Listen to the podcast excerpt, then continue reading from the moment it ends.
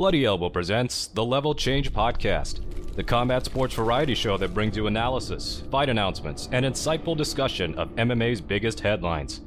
Paid Bloody Elbow Podcast Substack subscribers will hear bonus content, if available, at the end of the broadcast. Be sure to subscribe at bloodyelbow.substack.com for our newsletter and at bloodyelbowpodcast.substack.com for our podcast network. Follow us on Twitter at Bloody Elbow, Facebook at facebook.com slash bloodyelbowblog, and as always on bloodyelbow.com. Thanks for listening. Here are your hosts, Stephie Haynes and Victor Rodriguez.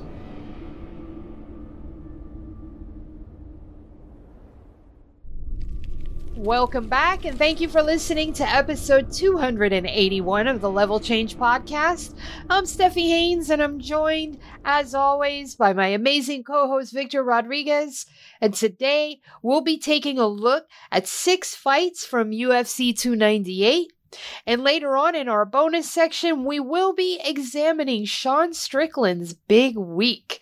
But first, let's talk to Victor and see how his week has been my week has been busy again. I've been working a lot, a lot of dad stuff, a lot of everything. However, I did enjoy a nice little film called Saltburn. I don't know, Steph, if you had a chance to watch it yet. I haven't yet, but I've heard it's great.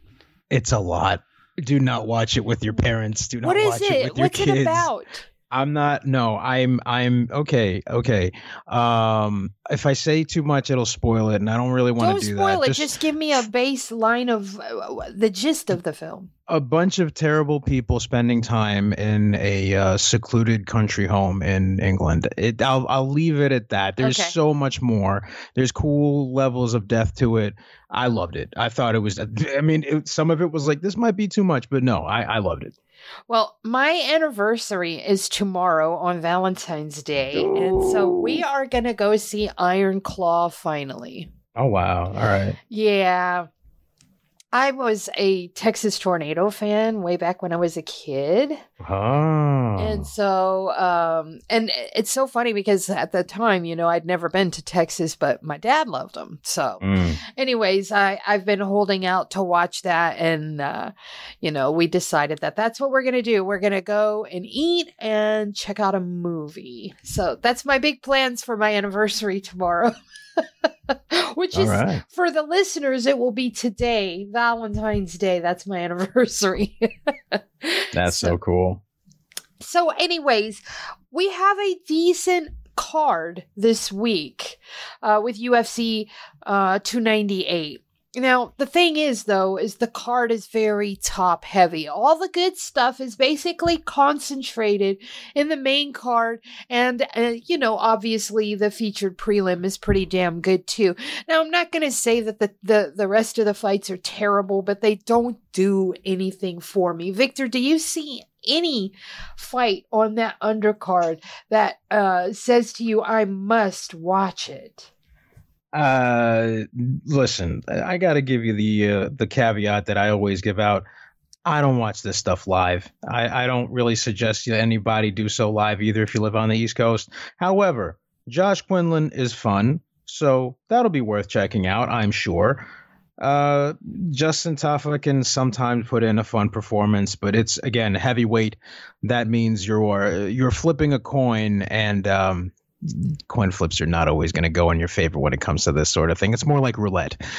so Yeah. just just say that. It, there's there's some good talent here. Rinya Nakamura is very very good. I'm very excited to see him against Carlos Vera. So th- that's probably where I'd keep it at. But do That's you like know who Carlos that's like Vera is? What's that? D- But do you know who Carlos Vera is? Because I Okay. don't. Well, here's the thing. Like, I'm very into it. So, yes, he was on the Ultimate Fighter. He was one of those guys who fought in the Texas circuit. Yeah, I mean, I know who he is, but I don't expect anybody else to be excited. Because listen, he was on the Ultimate Fighter, but he got. eh, He got booted by Brad Katona. Brad Katona Yeah. beat him.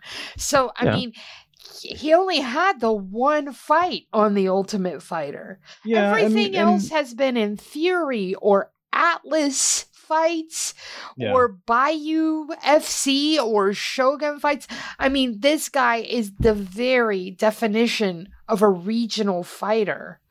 And nobody on his uh uh, his list of uh, schedule here, his his schedule, nobody, not a single soul, is anybody that we know. Not a No. single one.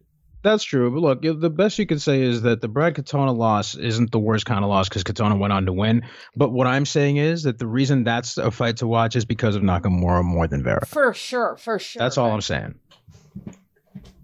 but it's one of those those fights where wow talk about a showcase fight for Rinya Nakamura does he even need a showcase fight because the dude is unbeaten so why do we need to give him fights like that on Well, a y- pay-per-view You know what? I kind of like there are moments, there are certain fighters that are young and coming up in the game that I'm not too mad at when they slow roll them a bit because the UFC doesn't do proper prospect development as they ought to, especially if they're bringing guys in so early in their career. So this is one of those cases where I don't mind it too much.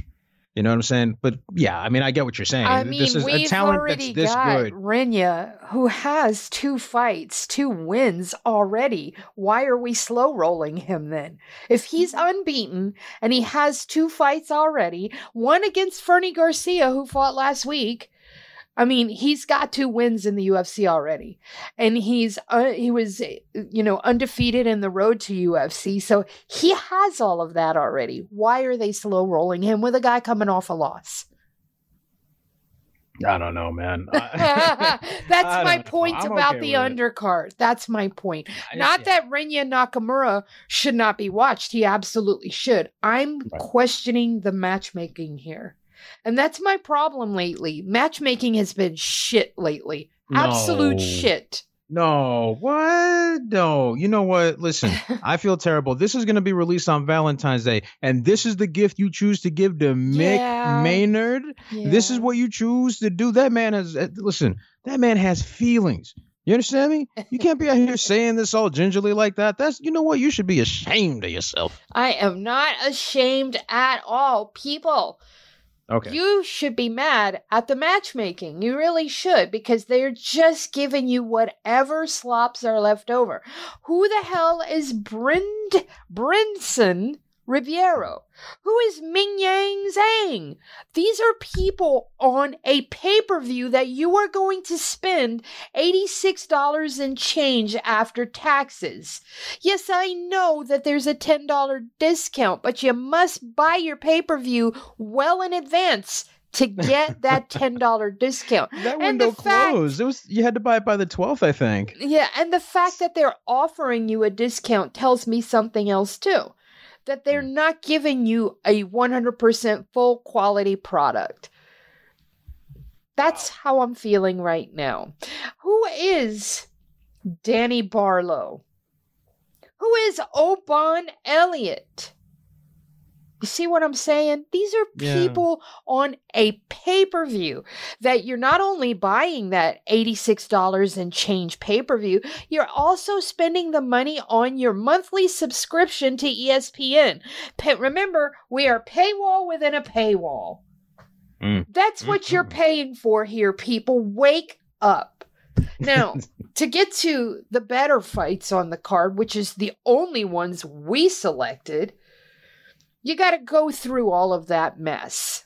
And it, and you know what? It could absolutely turn out to be gangbusters fights. They frequently do. But where is the goddamn hook to bring new viewers in? Because I'm telling you, Mackenzie Dern and Amanda Lemos are great, but they're not enough to bring in new viewers as a feature prelim for a pay per view when the rest of your undercard looks like that. Andrea Lee and Miranda Maverick to get the card started. You want to talk about a boring fight that's going to happen right there? I would have put Amanda Lemos and Mackenzie Dern in the opening spot to kick off the card and found a, a- something else to put in that uh, feature prelim. I mean, there's only 12 fights. Only 12 don't- fights. I don't know that that one specifically is going to be boring. I don't have much faith. Oh, I in- don't think Ma- Amanda Lemos and Mackenzie Dern will be boring. I think No, I- I Andrea Lee and Miranda Maverick will be. That's what I'm saying. I don't. I don't know that that one. Me, Miranda's. She's turned in some pretty decent performances. I Um, don't know. she's a wrestle heavy girl. Uh-huh. Andrea Lee has turned into I don't even know what because I feel like she's hit her ceiling and is Yeah. on, on the decline now. She fell off real hard. Yeah. Yeah. So I mean that the, the the performances she turns in seems like um survival mode. So I don't feel like we're gonna get a good fight there. Could we? Sure. But in my mind, going in after their their last few performances, I don't know. I see this thing going off as boring. Maybe Rinya Nakamura versus Carlos Vera should have been the curtain jerker. That would have been all right for me. Yep. I would have been absolutely fine if we had put um Rinya Nakamura up there in the feature prelim spot and let Amanda and Mackenzie open the card. Not that they're bad, but that you need something gangbusters to open a pay-per-view, right? Right. You should ideally, yeah. if you, I- I you know mean- really care about pacing. for, for especially for those people that are already sitting there give them something juicy to bite into since they spent a fortune on their tickets for those Yeah. people that have bought the pay-per-view gone through the double pay the double paywall give them something to sink their teeth into for the first fight But putting- they already do. Andrea They already do. No, they give them power slap. Oh Remember, my they're piggybacking goodness. power slap. They're get. You're telling me you don't want to see Man of the Mountain taking on I don't know random Colorado guy, Pigface, or uh, what's what's the other guy's name? Remember him? Plumber Hobble Butt. Horse. He's got one testicle larger than the other. That's why he's got a limp, and they call him Hobble Horse. He doesn't have a legal government name. He doesn't even have a social security number, but he is a star. And just you wait, Stephie Haynes. You talking all that shit now? The joke's gonna be on you five years from now. This thing eclipses FIFA. i tell you what plumber butt will be taking on pigface and i'll be right there to watch Okay then. All right, enough jokes. Let's go ahead and look at the featured prelim, which is Amanda Lemos versus Mackenzie Dern. An absolutely great fight. Full stop. I love this fight. I think it's going to be gangbusters. I had a hard time for a moment, a brief moment, maybe three seconds. And then I said, nah, there's no way I'm picking Mackenzie Dern here. Amanda Lemos, as Victor put it when we were discussing this before we went on air, she built different. And you are right. So I'm going to let you take it away and break this one down, and then I will contribute to your very sage advice. My problem with this fight is that Amanda Lemos comes in with a chip on her shoulder. She hits hard. She's able to kind of hit the ground running. You know, doesn't doesn't start off slow. Whereas Dern, her striking is still a little bit clunky, and she's got distance management problems sometimes. Her timing can be a bit off. I just I don't know. When you're dealing with somebody, when you're gambling in a fight against someone who can hit that hard and can start off at a quicker pace, you're already behind the eight ball. And I don't really like that for her. So uh, I, Lemos is not a slouch in the grappling department. She can defend takedowns effectively, especially when you're dealing with someone who doesn't really have as defined a wrestling game uh, and who mostly operates with trip takedowns, upper body locks, and stuff like that. Now, she has been training, Mackenzie Dern has been training with Henry Cejudo. And she's been putting in a lot of time and grinding in the gym. Maybe things will change. Maybe she's got more tricks up her sleeve to get things to more like, you know, kind of like what Demian Maia did. And I'm not saying that they're on the same level in terms of skill or or uh, capacity or anything like that, but we saw how Demian wasn't just a quote unquote jujitsu guy. He started implementing all aspects of grappling to become a, a complete smother threat and then a finishing machine. So I, fingers crossed she could do something like that and, and throw everything off. But right now, I think I trust Amanda more. So I'm going to go with her. Uh, as are Mookie and I, I want to talk a little bit about this because Mackenzie Dern, man, she doesn't listen. You know, you mentioned that she was out there with Henry Cejudo, but she doesn't listen. How many camps did she do with Jason Parillo? And did we see any great strides or advances in her striking? This is no knock on Parillo's training because he refined Cris Cyborg striking like nobody's business. I love and Rockhold too. And, and Rockhold and and Bisping. You know, there's Yeah. so many people out there that benefited from his excellent, excellent coaching. But Mackenzie Dern wasn't one of those people because Mackenzie Dern, when she's in the thick of it, abandons everything she learns. It looks like she swings wild. She goes nuts, and I think that. I won't say she's uncoachable because it's clear that she's trying, but she abandons it under pressure, and that's a problem, in my opinion. You know, she's not some fresh faced baby anymore either. She's got multiple, many, many fights under her belt inside the UFC, and I haven't seen great strides from her. I haven't seen full on progression from her either. It's like throwing a dart, picking one of her fights. You never know. She is a classic gift, a girl I can't trust. I can't trust her to, like, for instance, I have no problem picking Amanda. I don't have any qualms whatsoever. Nothing. As soon as I saw that fight, Amanda.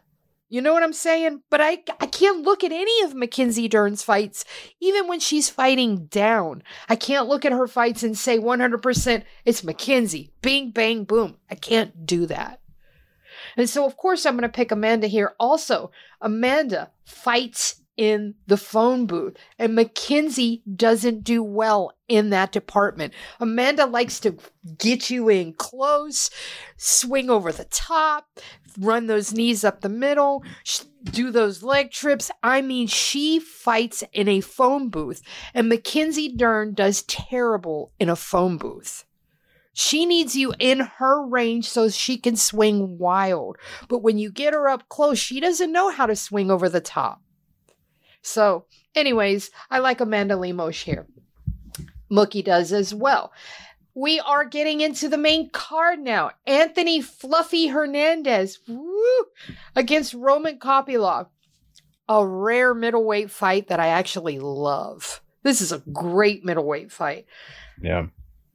I'm going to let you take the lead again, sir. I'm going to go with Kopylov because of his shot selection and his versatility on the feet. But Fluffy can do a lot, man. He can strike, he can grapple. His jiu-jitsu game is very strong. It leads to really smart transitions and then the submission game. Kopylov just seems to be a more well-rounded grappler overall. I feel like he's got more of the control aspect down. And he's much more adept at finding vulnerabilities a little quicker and working from there. Um, I'm probably I know I'm going to regret this. Like I really see a very very solid chance for Fluffy winning, but I'm going to go Kopylov on this. I am also going to go Kopylov, m- mainly because of his striking more than anything else and his durability. That dude can take a licking and keep on ticking. Um, but he's also gotten so much better. I mean, every single fight you can see progression with him, like he's learning from everything he's done in the past. I like that. I love Anthony Hernandez, and uh, as you said, that grappling is legit. I would give him the advantage on that side, but I think Roman's striking is going to be the difference here. So I am also taking Roman Kopylov. Mookie is going to take Fluffy here. Okay. Next up, we're going to Merab Dvalishvili versus Henry Cejudo. Victor, take it away. Oh boy, Merab. I'm gonna go with Merab because the man can wrestle, the man can strike. Henry can too. Henry can crack. Henry's crafty. He's got the MMA metagame down pat. But you got a power wrestler that he's not to be able to get away with doing all this other funny stuff with. So um, when I look at that and I look at the strength component, the fact that Henry seems to have fallen off quite a bit, which is understandable given the layoff and everything that he had, but um, he gave Sterling a hell of a fight. I still think that he clearly lost it, but that was a very good performance on his part. I just don't know where he's at now, and I can't trust him. So I'm going to go with Merab. Indeed. I am also going with Merab. Uh, there's a four year age difference, and I think that matters Yeah. simply because Henry had an entire Olympic career for a long time Mm. before the UFC, before all of the because he was in another organization before the UFC. But the point I'm making is, is he's been in this for more than 20 years. You know, he has been a combat athlete for more than 20 years. And during his wrestling years, he struggled mightily with his weight. All those weight cuts and all of those extreme practices and blah, blah, blah. I just feel that that has contributed to Henry's you know, long fighting career. And you have to look at it that way. People that just go back to his MMA fights, you need to go back farther because he he's been putting his body through it for a long time. Mm-hmm. He's a lot 30, of grind. He's 37 years old. He took a 3-year break. A 3-year break. Remember that. He wasted 3 of his primest years. He's had surgery on his shoulder. I mean, I just feel like all the cards are stacked against Henry Cejudo, despite the fact he might have the power edge here. But remember, Merab Dvalishvili is a power pellet, endless cardio, and he's incredibly durable. He can take a punch. I don't think Henry Cejudo's power is going to be the difference maker here. I think it's going to be Merab's energy level his and his durability. He just keeps coming on. That's the thing. Henry Cejudo is going to be so tired at the end of this fight. I am taking Merab. Mookie is taking Merab. I feel like there's really no choice here but Merab, but That's the safest bet you can. Yeah, absolutely. all right, next up we get to Jeff Neal versus Ian Machado Garry. Take it away, Victor. Oh boy, I'm gonna go with uh, Machado Garry. Ian is he's got the length, he's got the power, he just has a lot of skill. And like we were talking about a little bit off air prior to this, a little peek behind the curtain for you folks. You know, I really think that it's got a lot of the hate that Ian gets is the fact that we have to admit he can come across as a little annoying. Mhm. I'm sorry. I don't mean to be personally dismissive or offending him in any capacity. It's just you look at the way people react to the way he moves, they don't like him too much. And it's got nothing to do with his fighting, which is a shame because it eclipses his talent when he fights. And I really think that he deserves a fairer shake than that. Jeff Neal, good opponent. Capable opponent, very strong. He's got his wrestle boxing game down too. But Ian just seems like he's got more weapons, mixing his kicks, neutralizing the takedowns, working from top position very smartly to not only keep striking, when he's on top but being able to advance and improve position to do even more damage up top. That's going to add up. So I'm going to go with him. The only problem here that I see for Ian Garry is that there is a button on his chin because Song Kenan found it and dropped his ass. Now he ended up winning that fight, Ian Garry, but Jeff Neal hits harder than Song Kenan. When it lands just right, it doesn't just turn off the lights, it turns off the entire power plant. That's the only thing here that I see that, you know, there's a crack in the armor, so to speak, is there is a button on his chin. And if Jeff Neal finds that button, I don't think Ian Garry's getting up. But I'm picking Ian Garry because I feel like the momentum is with him in that he's uh younger, he's he fights a little smarter too. I feel like he understands uh MMA fighting a little bit better. Um he knows when to pull back, when when to pour it on. He seems to understand how to fight MMA really really well. So I'm going to take Ian Machado Garry. Mookie is also taking Ian Machado Garry. And and the big thing with Ian too is I think part of understanding MMA is he understands distance really well. yeah. That's the key for him. Is his distance management. All right, we get to the co-main event and man, I don't like this fight. I don't. I don't. I don't because uh, it's a great middleweight fight. Don't get me wrong. I don't like it for personal reasons because I'm such a fan of Robert Whitaker, and I'm really worried for him because Paulo Costa, even though he's been away for a long time, he hits fucking hard. And one punch lands, Robert Whitaker's chin is very sus right now. Come on. But I'm going to pick him. Because I, he, as Victor told me earlier, he just fights smarter. So, Victor, you take it from here now. Well, uh, yeah, I said what I said, and I stand on business. Look, you're gonna trust on the guy who has been consistent with his skill and ability, a guy who figures opponents out, even when he's in the heat of battle. Like we saw the Cannonier fight. You know, he was he was taking that work, man. He was giving it, but he was taking it too. But what happened in round three? He figured it out. If he could solve that puzzle, if he could solve the riddle that was Israel Adesanya in that second fight to make it a far more tight and contested fight, to almost take it after being knocked out. Uh, that's a guy who adjusts. That's a guy who thinks. That's a guy who really studies his opponent and knows what he's doing. And I have to trust a guy like that against someone who, against Adesanya, and I know MMA math, I get it, fine. But like seriously, if we, we sometimes you have to use certain fights and fighters as a yardstick because if you look at Adesanya, what do they have in common? Adesanya immediately showed how Costa can run out of weapons and options very, very quickly. Mm-hmm. And Whitaker is very, very keenly aware of that fact. So, I mean, how do you pick against him? Do not let the fact that Dricus figured him out and knocked him out.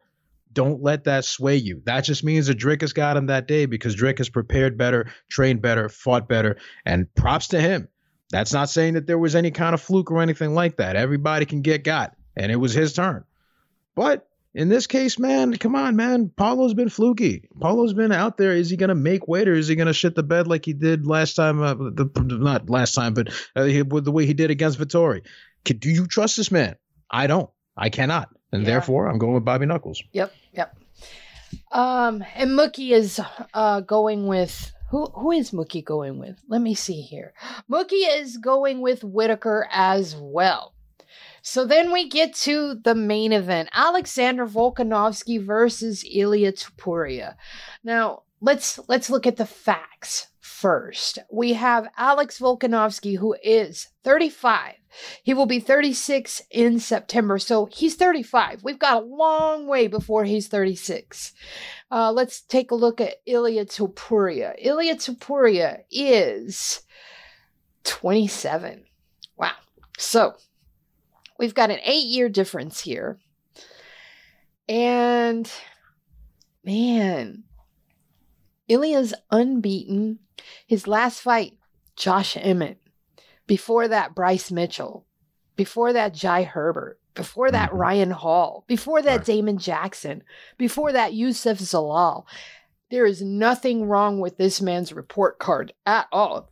Tough guys, grapplers, strikers, he has dispensed with them all.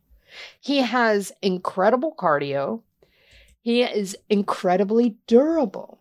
He hits like a truck. He can grapple. I don't know. I just think that maybe Alex might have had a little bit too much over the past two years fighting up, fighting quickly too, letting them talk him into quickly making that turnaround. I don't know. I, am going to take Ilia Topuria. Victor, tell us how you see this fight going. I think Ilya is going to put on a tremendous performance, but again, experience should be able to beat all. I really do think that Volkanovski still has it. Um, I'm not going to let a short notice knockout loss against a lightweight champion uh, color my perception of what this man can still do at featherweight. And I don't know that Ilia does too many things that Volkanovski hasn't seen before, or that him and Bareman and the rest of the crew haven't been able to prepare for yet. So I'm really curious to see how that part of it all shakes out. But I, yeah, I mean, I expect fireworks. I still think Volkanovski has it yes, there is a very, very strong chance that Topuria takes it home. Do not get me wrong. This man is not someone you want to count out. But um, yeah, I think Volko takes it. All right. And Mookie also thinks Volkanovski will take it. And that is going to wrap up the free portion of this show. If you are a subscriber, please stick around. We have some bonus content where we are going to take a look at Sean Strickland's big week last week. Holy crap, the man was everywhere. So stick around, we'll be right back. To access the bonus content of this show, you must be a paid subscriber. To do that, go to bloodyelbowpodcast.substack.com and subscribe today.